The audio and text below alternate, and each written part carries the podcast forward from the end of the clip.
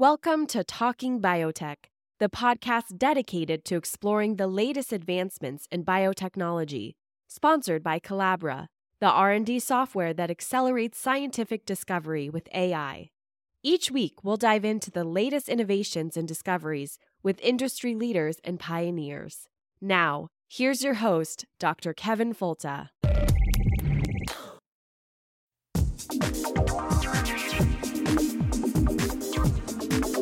I want to see science serve a useful purpose to improve the standard of living for all people.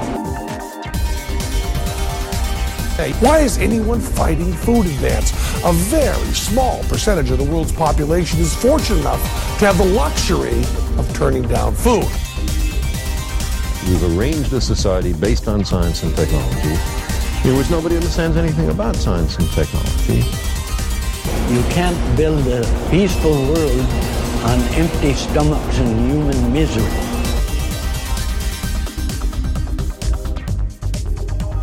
You're listening to Talking Biotech, a weekly podcast illuminating issues in agricultural and medical biotechnology. Your questions and concerns are addressed using a science based approach with the goal of driving discovery to application with communication. Now, here's your host, Dr. Kevin Folta.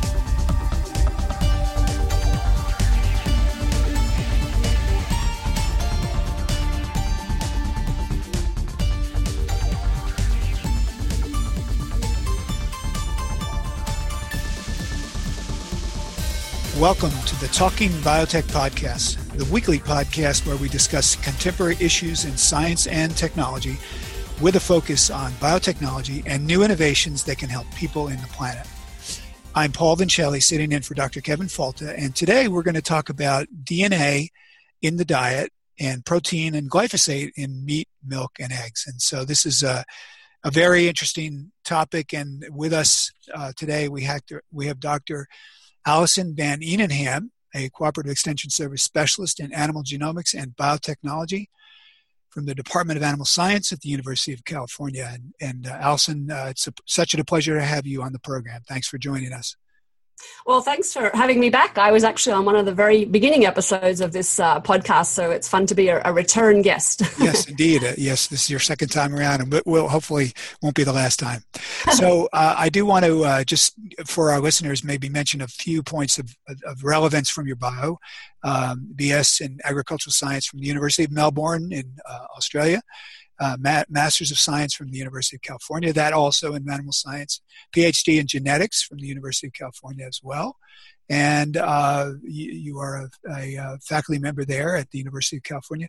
Long list of uh, all kinds of awards, and not at all surprising as someone who follows your work. I follow you on Twitter and really appreciate the uh, the knowledge you bring to to that forum. And uh, I do want to mention for our listeners, you, you were recently uh, elected a fellow of the American Association for the Advancement of Science, the AAAS. Uh, that is a very high distinction uh, and, and an elected position by, or an elected, elected award by other uh, members of the AAAS. And so um, th- this is a high degree of peer recognition. I want to acknowledge that, and and and maybe you could tell us a little bit more about the award uh, because many people are unaware of it. Um, sure, yeah. So it was an honour um, to be elected a fellow of AAAS, um, and so in I'm kind of in the area of agricultural sciences, and um, basically the way that works is um, other members of the AAAS kind of vote you in as a fellow, and it's mm-hmm. um, just a, a recognition of the scientific work you do. And then in my particular case, it was also recognizing my efforts to communicate the importance of agricultural right. sciences to the public. And right. um, it's a little bit unusual actually for outreach efforts to get recognized in this way. And so I think that was a particularly um, you know good, good thing that, that that's true. And obviously, I have a research lab and my own molecular lab, but I also spend a lot of my time, as you mentioned, on outreach. And I, I think it's a really important role that public scientists have to play in explaining um, agricultural sciences to the general public. And I spend a lot of my time doing such things. I know, I know you do. You were, were on the road uh, weeks at a time. it seems like that. My dog, yeah. my dog, the other morning when I got up, I just got home. I got out of bed and he, he barked at me. yeah. The topic of that I wanted to focus on um, for this interview, although we can we can go into other directions as well, is a paper uh, that was published uh, in I guess April or May of, 2000, of 2017, the current year. It was a paper in sorry uh, the Journal of Animal Science, I think. Is that right? That's right. Uh huh. The uh, and the title of the paper is "Detection of Dietary DNA, Protein, and Glyphosate in Meat, Milk, and Eggs." And so, really, that really this really attempts to address the question: What does consuming GMOs do in in terms of uh, the presence of DNA for uh, GMO DNA, et cetera, et cetera, uh, on you know the the foods, the animal products we consume. I, I don't know if I've described that very well, but how would you you know describe the paper? You could probably do a better job better than I. Uh, yeah. So basically, it's a review paper looking at all of the scientific studies that have been done, um, seeing if it's possible to detect um, dietary um, DNA and protein. So, in other words, the DNA and protein that you consume as a, as a cow or a chicken or a pig, um, whether that's traces of that is present in the milk, meat, or eggs. Um, and so, it really was was um, I guess the reason we did the paper was that I was getting a lot of calls about non GMO milk mm-hmm. um, from cows that hadn't consumed genetically engineered crops. Um, and it just was kind of this nonsensical category because, to my knowledge, there wasn't any studies that showed there was anything different about the milk, meat, or eggs from animals that are consumed genetically engineered feed um, from those that are just consumed conventional feed. And so um, it was kind of labeling for something that wasn't there in the first place. Mm-hmm. Um, and this kind of absence labeling, I think, is a, is a real um, becoming a real problem because it, it's kind of um, suggesting that this whatever it is you're labeling for is present in conventional milk meat or eggs and that's mm. just not the case and so basically what we did my lab manager and i was reviewed the literature and had a look whether it's possible to detect the, the DNA sequence from the um, recombinant DNA that's present in, in genetically engineered crops in milk, meat, or eggs. um, and the bottom line was that you really can't. So, you know, when you eat a banana, for example, you digest the banana, um, the DNA in the banana and the proteins in the banana. That's called food. Yeah. it gets digested by our stomach, um, and then it gets made into the DNA of, of our bodies, right? And so it doesn't alter our DNA in any way, or it's not present in in, in after it's been digested. And similarly with animals, they digest their DNA and their their proteins in their food, and then it gets reformed into um, you know the, the meat in the case of, of meat animals or milk in the case of dairy animals. Um, and if you try and do a PCR reaction or an ELISA test looking for the protein that's expressed by the um, recombinant DNA or the DNA itself, it's not detectable in the milk, meat, and eggs of these animals. Um, whether it's conventional feed or genetically engineered feed, it's just because of digestion. Um, and so it sounds like a pretty like well-known thing, but I, I, just really wanted to have a look at what the data says um, mm-hmm. around this particular topic. Mm-hmm. Sure, yeah, and and so for listeners who are uh, unfamiliar with uh, the acronym, the um, the chemical test called PCR and ELISA, those are simply uh, different uh, approaches uh, to detecting um, the uh, particular nucleic acids or, or heritable material or or proteins. And uh, and so you, yeah so that was quite uh, and you even got into some of the disadvantages advantages of, of those different techniques in the paper. So so recombinant DNA is the is the DNA of that you know is what makes a GMO a GMO and um, many of these studies that uh, that are I mean they just show over and over again no recombinant DNA detected, and um, sometimes they report detection of, of endogenous DNA or chloroplast DNA. What tell our listeners what what that means and why that's important? Yeah, well, I mean, the whole kind of premise is a little bit strange because DNA and protein is just food, right?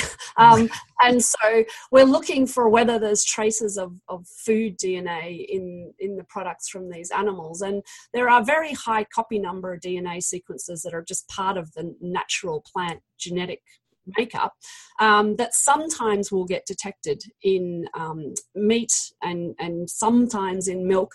Um, and that's just because it doesn't get 100% digested, digested. And, and, that's part of normal digestion um, right. and similarly you know that's the same way we work as well as, as when we eat food um, and dna itself is you know generally recognized as safe and, and proteins you know if they're not toxic or allergenic are, are generally recognized as safe and so the fact that we're even having this discussion is a little bit strange because what are we saying here that there's a concern with having DNA in our food? And unfortunately, I think Jason Lusk did a survey where something yeah. like 80% of Americans surveyed didn't want their food containing DNA, or they wanted their food labeled if it contained DNA. Yeah. And there just seems to be this fear around this very naturally occurring molecule that's present in pretty much everything you eat every day. Um, and we know, you know, eating a banana doesn't turn you you into a banana. Um, somehow there's some sort of magical properties associated with DNA if it happens to be associated with genetic engineering. And unfortunately, I think that that kind of gets used as a, as a fear mongering um, approach by some groups to suggest there's something inherently dangerous or, or you know unsafe about this DNA, and that's just not what the scientific literature says. And so um, it's it's frustrating. And I guess what really frustrates me is I work a lot with farmers as, in extension, as you do, and talking to them about some of the requirements that are being put upon them by marketers, where they're you know asking them to potentially feed their cattle non-GMO crops. Well, that just pushes them into a situation where they aren't able to use the technologies on the market, like, for example, BT corn, which is insect mm-hmm. protected mm-hmm. corn. Right. And then they're therefore spraying with insecticides instead rather than using genetically engineered insect protected corn. And to me, that's a, that's a, you know a bad environmental outcome and it's a bad health outcome for the farmers um, and it's for no difference in the, in the milk, meat, or eggs to start with. And so, why are we making the job harder for farmers? And they're the ones that kind of get stuck with the consequences of these absence labels that prohibit the use of particular um, innovations and, and, technologies in agriculture. And we don't often hear from them, the farmers. Uh, but when I talk to them, I you know I hear their frustration because um, it's making their job harder. Yeah, yeah. So I remember it was Jason Lusk that you referred to that did that survey. Right. Was, I think it was a small survey, but it was nevertheless the only one either of us have probably ever seen on, you know, what what uh, people want. You know, that eighty percent, I think you said, or seventy-five or eighty percent, whatever it was, want food to be labeled if it's not DNA, you know, if it contains DNA. And I, I, I, I thought about that and I came up with something I hope I remember to do in the next few days because I've got a talk at our local um, cooperative, food cooperative, on on genetic engineering in a few days, and it's going to be a, you know, probably a skeptical crowd, uh, which is the kind of crowd I, I, most like to attempt to engage. And and um, so what I do with the public is I I hold up an apple and I say, so this is a non-GMO apple. There's nothing unusual about it. It's just a non-GMO apple. As as you know, they're all apples are non-GMO in, worldwide. There is no genetically engineered apple on them. Mm, actually, whoops, that's right. Wait a minute, there is. it's no longer. Uh, yes, yeah. The Arctic apple is is the one genetically engineered apple. But if you buy off the off the shelf, I think it's correct to say that you won't be uh, buying a gen- genetically engineered apple. Of course, the Arctic apple may be sold on shelves too. Who knows? But um, anyway, so uh, not in any case, I'm using a non-GMO apple, and um, and I, I I ask people, I I bite into the apple, and while I'm chewing, I say to people, raise your hand if you think I'm um, eating DNA. And you know, sometimes people actually go, you know, when they see me biting the apple because they don't know what I'm doing, you know, and and uh, and eventually a few hands go up. It depends if it's an audience of biologists, all the hands go up. But if it's a, it's a, uh, you know, it's a, the general public, uh, you know, only a few people have the sort of the courage to raise their hands. And, and uh, yeah, it's a playful way to you know make this point that DNA is just a perfectly natural molecule and present in all our food. Really, your your I think your idea was to um, evaluate this claim that that there was something different about about uh, GMO crops and the and the animals that um, that fed on them or feed on them. Um, and and uh, and so many of these studies were actually done where they evaluated not only for the recombinant DNA or the introduced gene, but the uh, but they also tested for plant genetics as well in the meat. And um, I, I, didn't see anything that worried me, but what uh, I, I thought that was an interesting and and and thorough scientific approach. They tested to see if, I mean, in other words, I guess my question is, do we do do we get exposed to fragments of normal plant genes when we when we eat animals? Um, well, that, that, it was kind of hit and miss a little bit as to whether they found those very common plant genes in animal products, and quite possibly yes. But again, does it really matter? Right. um, because the DNA, you know, whether it's plant DNA or, or animal DNA, it's going to get digested in us as well. Um, and mm. so, you know, there are real food safety risks to be concerned around. Mm. you know, food poisoning and bacterial contamination actually kill thousands of people every year. And so it's important to you know cook your food and make sure that you uh, don't have bacterial contamination. But worrying about things that are not associated with safety to me is kind of focusing on the wrong things. And you know sometimes the risks that concern people and the risks that kill people are entirely different. And uh, this is an example i think where um, we're, we're looking for something that's not associated with risks and um, for no real logical reason. Um, and i think that the, the absence labeling trend and, and you see it on you know different products. It's not only GMO. You know, I you see gluten-free things that had no chance of ever having gluten, you know, gluten-free water and things like that. Mm-hmm. Um, and it's it's a pretty kind of privileged position to be kind of judged by by what's not in your food mm-hmm. and um, it, it really to me is focusing on, away from important real risks that are associated with our food supply and and to me i'd rather focus on those and and make sure that uh, that we avoid those rather than focusing on these these types of things. But of course, animals are you know the largest consumer of GMO feed um, by a long shot. I think something like 70 to 90% of all genetically engineered crops is consumed by the livestock industry. And so they're the ones that for 20 years, basically, generation after generation, have been consuming these crops. And this is kind of a follow on to a previous study we did yeah. looking at the impacts of consuming the genetically engineered feed on the literally billions of animals that have consumed it over the last 20 years in the US livestock sector. And we basically didn't see that associated with any um, deleterious health trends either. And so um, I guess there's just no there there. Um, yeah. Is, kind of what we were finding with these studies. Yeah, I remember that paper too. So for listeners, Alison has done uh, really this paper, two series, two paper series that uh, are just wonderful contributions. And and I should say, I I, I don't, I'm not concerned about the consumption of DNA, recombinant or natural plant DNA in in uh, in trace amounts in meats, be, particularly because I've read science like yours and and others, and uh, so this review paper is a is a wonderful contribution.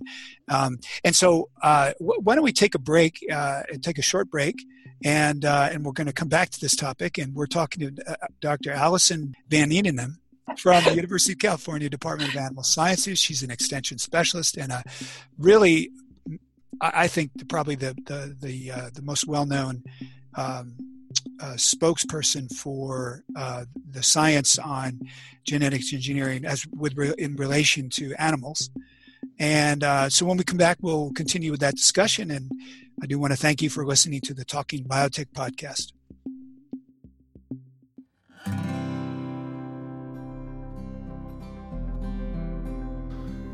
Hello, Talking Biotech listeners. My name is Nick Saik and I want to take just a quick moment to fill you in about a media company I just started called Know Ideas Media. That's no with a K and a W. The whole purpose is to have pragmatic conversations about divisive topics, and I'm willing to bet that since you're listening to a biotechnology podcast right now, you'd probably agree that a pragmatic conversation about this topic couldn't hurt, especially when we're talking biotechnology in food. the dreaded GMO. And this is the first topic I wanted Know Ideas Media to focus on, and so I went all over the place Hawaii to Uganda, and I interviewed a ton of people, including Kevin Folta. I'm making videos with all of these interviews, and I would love you to check them out. You can find them by searching Know Ideas Media on YouTube or Facebook. Remember, that's no as in knowledge. Every week, you'll find a new video featuring some exciting expert or topic to do with genetically engineered food. And the videos are perfect for people who aren't super familiar with the science. So I really encourage you to share them, especially with people in your life who you know need to look at this scary topic of GMOs a little more pragmatically. And this week's video, for example, covers something pretty scary. It's citrus greening.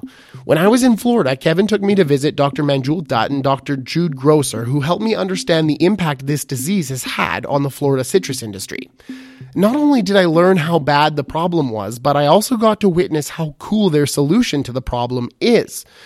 GE Citrus is really neat stuff, and it could seriously save the citrus industry if only people weren't so freaked out by the GE part.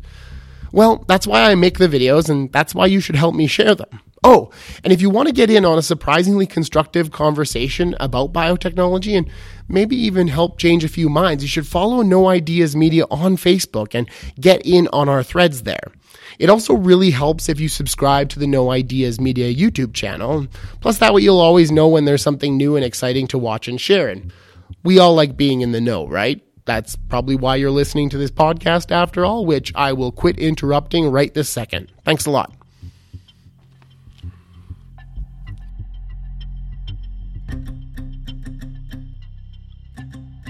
And we're back on the Talking Biotech podcast with Dr. Alison Van Eenennaam, uh, Extension Professor from the University of California, Department of Animal Sciences.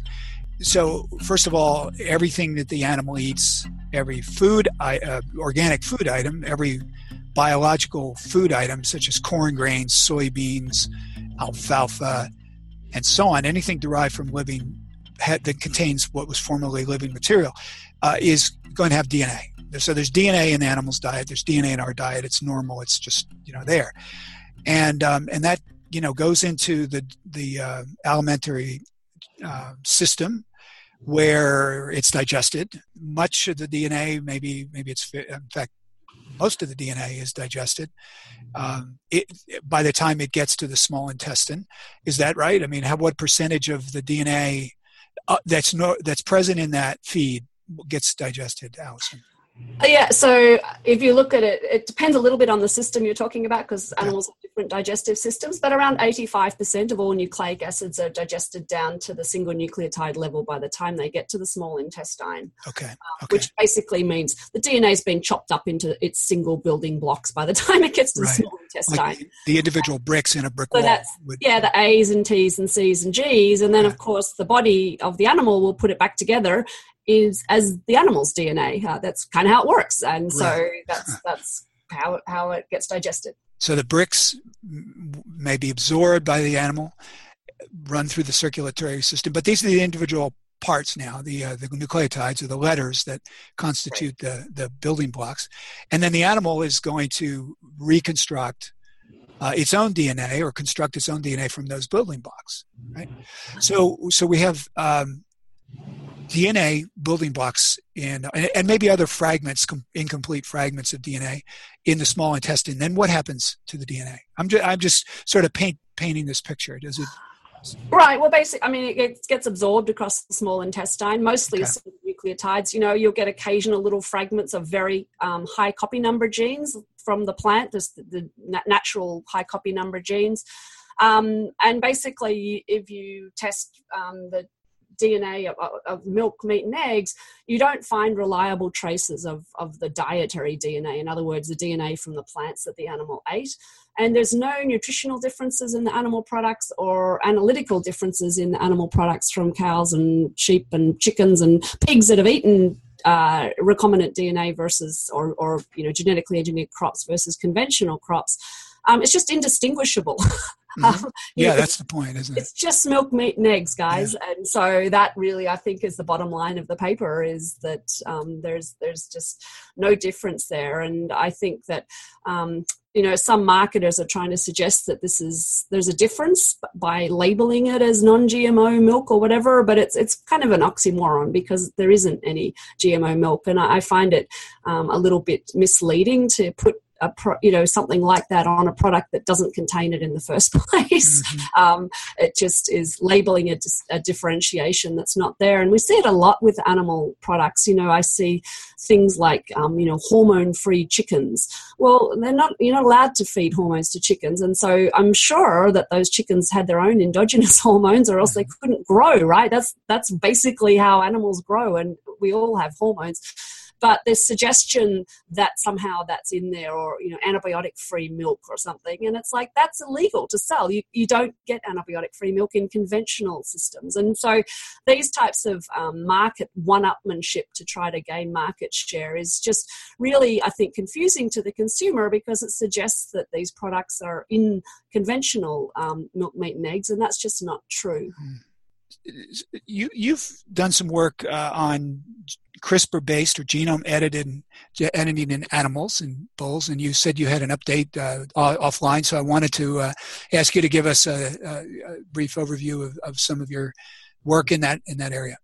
Sure. So I think listeners of this podcast will be familiar with some of the, the newer breeding methods that are coming along um, called gene editing, where you can go in and basically uh, tweak uh, the DNA to maybe turn off a gene in in um, that that has a particular function that you want turned off. And so, um, a couple of years ago, in fact, I think on the first talking biotech, we spoke about um, a project we have in collaboration with a company called Recombinetics, where um, they went in and tweaked the gene that's responsible for growing horns on dairy bulls.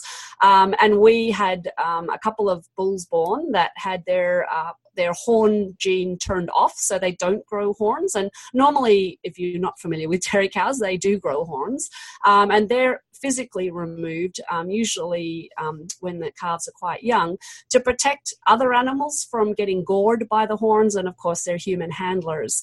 And it's a fairly routine um, husbandry practice in, in dairy cattle. And so we wanted to try to use a genetic approach to dehorn or, or remove the horns from these animals rather than having to do it manually just because it's it's an animal welfare concern it's it's a painful procedure and neither the cow nor the farmer enjoys doing it um, and so we had these two bulls born, and um, the bulls have since matured, and we've collected semen from them. And just in September, we had the first set of calves born from these genome edited bulls that don't grow horns. And not growing horns is a dominant trait, meaning that if you inherit that from your one of your parents, you'll you that trait will be displayed. Mm-hmm. And so these these bulls were homozygous for not growing horns, and all of the calves were born um, having inherited that that from their dad, and all six of them are not growing horns. In other words, they're polled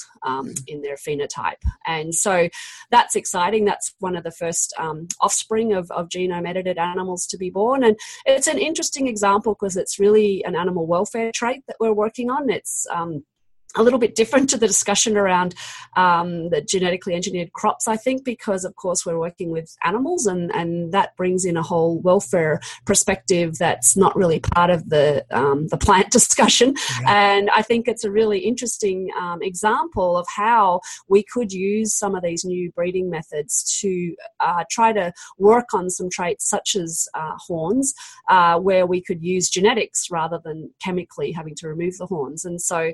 the calves are pretty cute. They're all um, a couple of months old now, and we're going to be uh, evaluating them here at UC Davis in my lab, looking at their um, DNA and making sure, or having a look at that, that it got inherited faithfully and that the, the trait is inherited faithfully and that there's nothing else unexpected about the calves in terms of uh, their their phenotype or their appearance or anything to do with um, that particular trait. So that's just a little update. And yeah. of course, um, I'm sorry, plant breeders, but calves are a lot more fun to work with than little, little, corn corn saplings or whatever they're called. yeah, yeah. But you might get stepped on. yeah.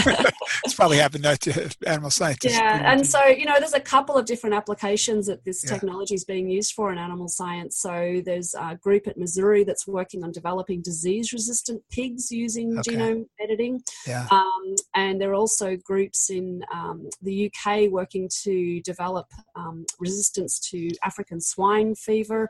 And interestingly, China is doing quite a lot of work using uh, editing to develop animals that are resistant to TB and foot and mouth disease. And I really think the use of this technology to develop disease resistance is something that many people could get behind because I think mm. you know having animals not get sick is good for the animals and it's also good for uh, not having to treat animals with antibiotics. And so there's some I think shared values there that maybe is a little bit of a different discussion than we've had with the plant biotech uh, discussion. Although of course there are disease resistant plants like the papaya you mentioned in Hawaii. Um, again, that's that's giving that inbuilt resistance to the ring spot virus to the plant so that it doesn't get sick and doesn't need to be treated with anything to prevent it from getting sick. And, and that to me really fits with sustainability goals mm-hmm. and pretty much every production system you could think of in terms of um, you know trying to um, produce more food um, better with you know less environmental impact. Mm-hmm. Yeah, yeah, um, I certainly agree. Yeah, and the polled uh, phenotype that you talked about, the whole idea there is to really uh, eliminate the horns in a way that's not traumatic for the animal. Right. and yep. uh, you know, I so that as a geneticist, you know, there's no better way to do things than genetically. yeah. yeah. Uh, just because once you've made that change, yeah. then it's inherited faithfully from generation to generation. You don't need to keep you know dehorning every generation as it yeah. comes along and that i think is the real power of genetics for developing things like disease resistance or drought tolerance or or any of those types of traits it's it's what's called permanent permanent and cumulative that is once you've made the improvement it, it goes on to the next generation with no further yeah. input yeah I'm, hats, hats off to you you uh, geneticists. I mean, I, I am not a geneticist. I'm not a uh, molecular biologist, um, but uh, I've been very impressed as I've really done a lot of reading over the years to try to build this program that I provide on outreach and genetic engineering. I uh, I am most impressed with what we can do with genetics for plant disease control and for other things as well. But that that's my particular area of specialty is is plant disease management. So it's it's right. Just, boy, yeah, a, you know, you don't often think of genetics in the context of sustainability, but I think if you look at the yeah. uh, improvements in plants and animals over the years, uh, it's a huge driver of reducing the environmental footprint of our food production systems. Because if you can genetically increase yield per acre, um, you've basically you know increased the amount of food you can produce on an acre, and that of course has the knock-on effect of reducing the environmental footprint of a pound of whatever it is you're growing on that acre, and right. and that that equation I think is often um, not not overtly thought of in sustainability discussions, and and I'm very passionate about uh, uh, ensuring that we have access to innovation in, in, in, breeding and genetics because precluding the use of these technologies you know if we'd stopped i don't know artificial insemination for example in the in the dairy cattle industry instead of milk um, today having an environmental footprint that's about a third of what it was in the 1950s you know we, we'd still have that same production system and, and we'd need something like 30 million additional dairy cows in the US to provide our milk relative to the 9 million we have now as a result of improving the genetics. And, and those types of trade offs, I think, are really important to discuss if you're talking about um, blocking access to particular breeding methods. Yeah, I think there's a you know uh, I think there's a future uh, for enhanced use of these technologies. It's Americans are skept you know there's a lot of Americans that are want, want to know more. Some are skeptical about genetic engineering, but by and large, my experience of Americans is when they understand the technology, many are like, yeah, it's it's you know I can I can see a place for that, and their their particular interests may often overdo lap overlap. I mean, the point you made about shared values is is an important one. We often do uh, have, share you know similar values with people who are concerned about genetic engineering, and I think uh, getting together with those people in a face-to-face manner, you know, is sometimes very helpful. So that thanks for what you do. You know, it's really it's really great what you do with uh, all the outreach. Is there eh, before we we uh, end this the uh, recording? Is there anything else you'd like for our listeners to know? If you haven't seen Food Evolution yet, it's available on Hulu for free now.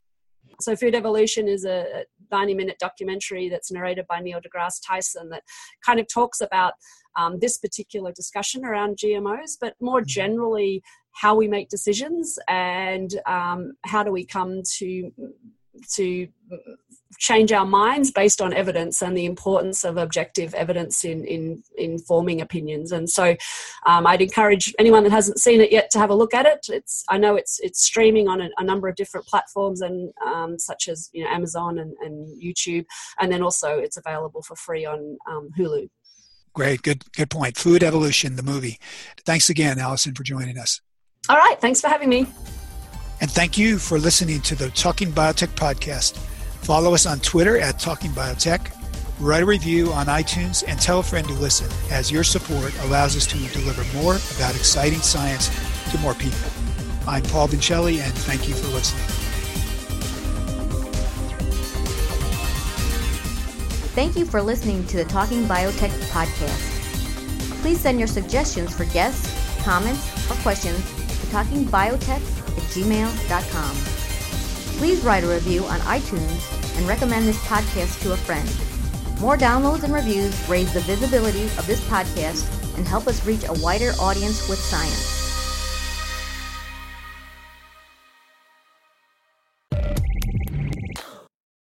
You've been listening to Talking Biotech, sponsored by Colabra, the platform that bridges the gap between siloed research tools. With Colabra's electronic lab notebook, scientists can work together in real time, sharing data and insights with ease. Revolutionize your research collaboration. Sign up for a demo today at colabra.app. C O L A B R A dot A P P.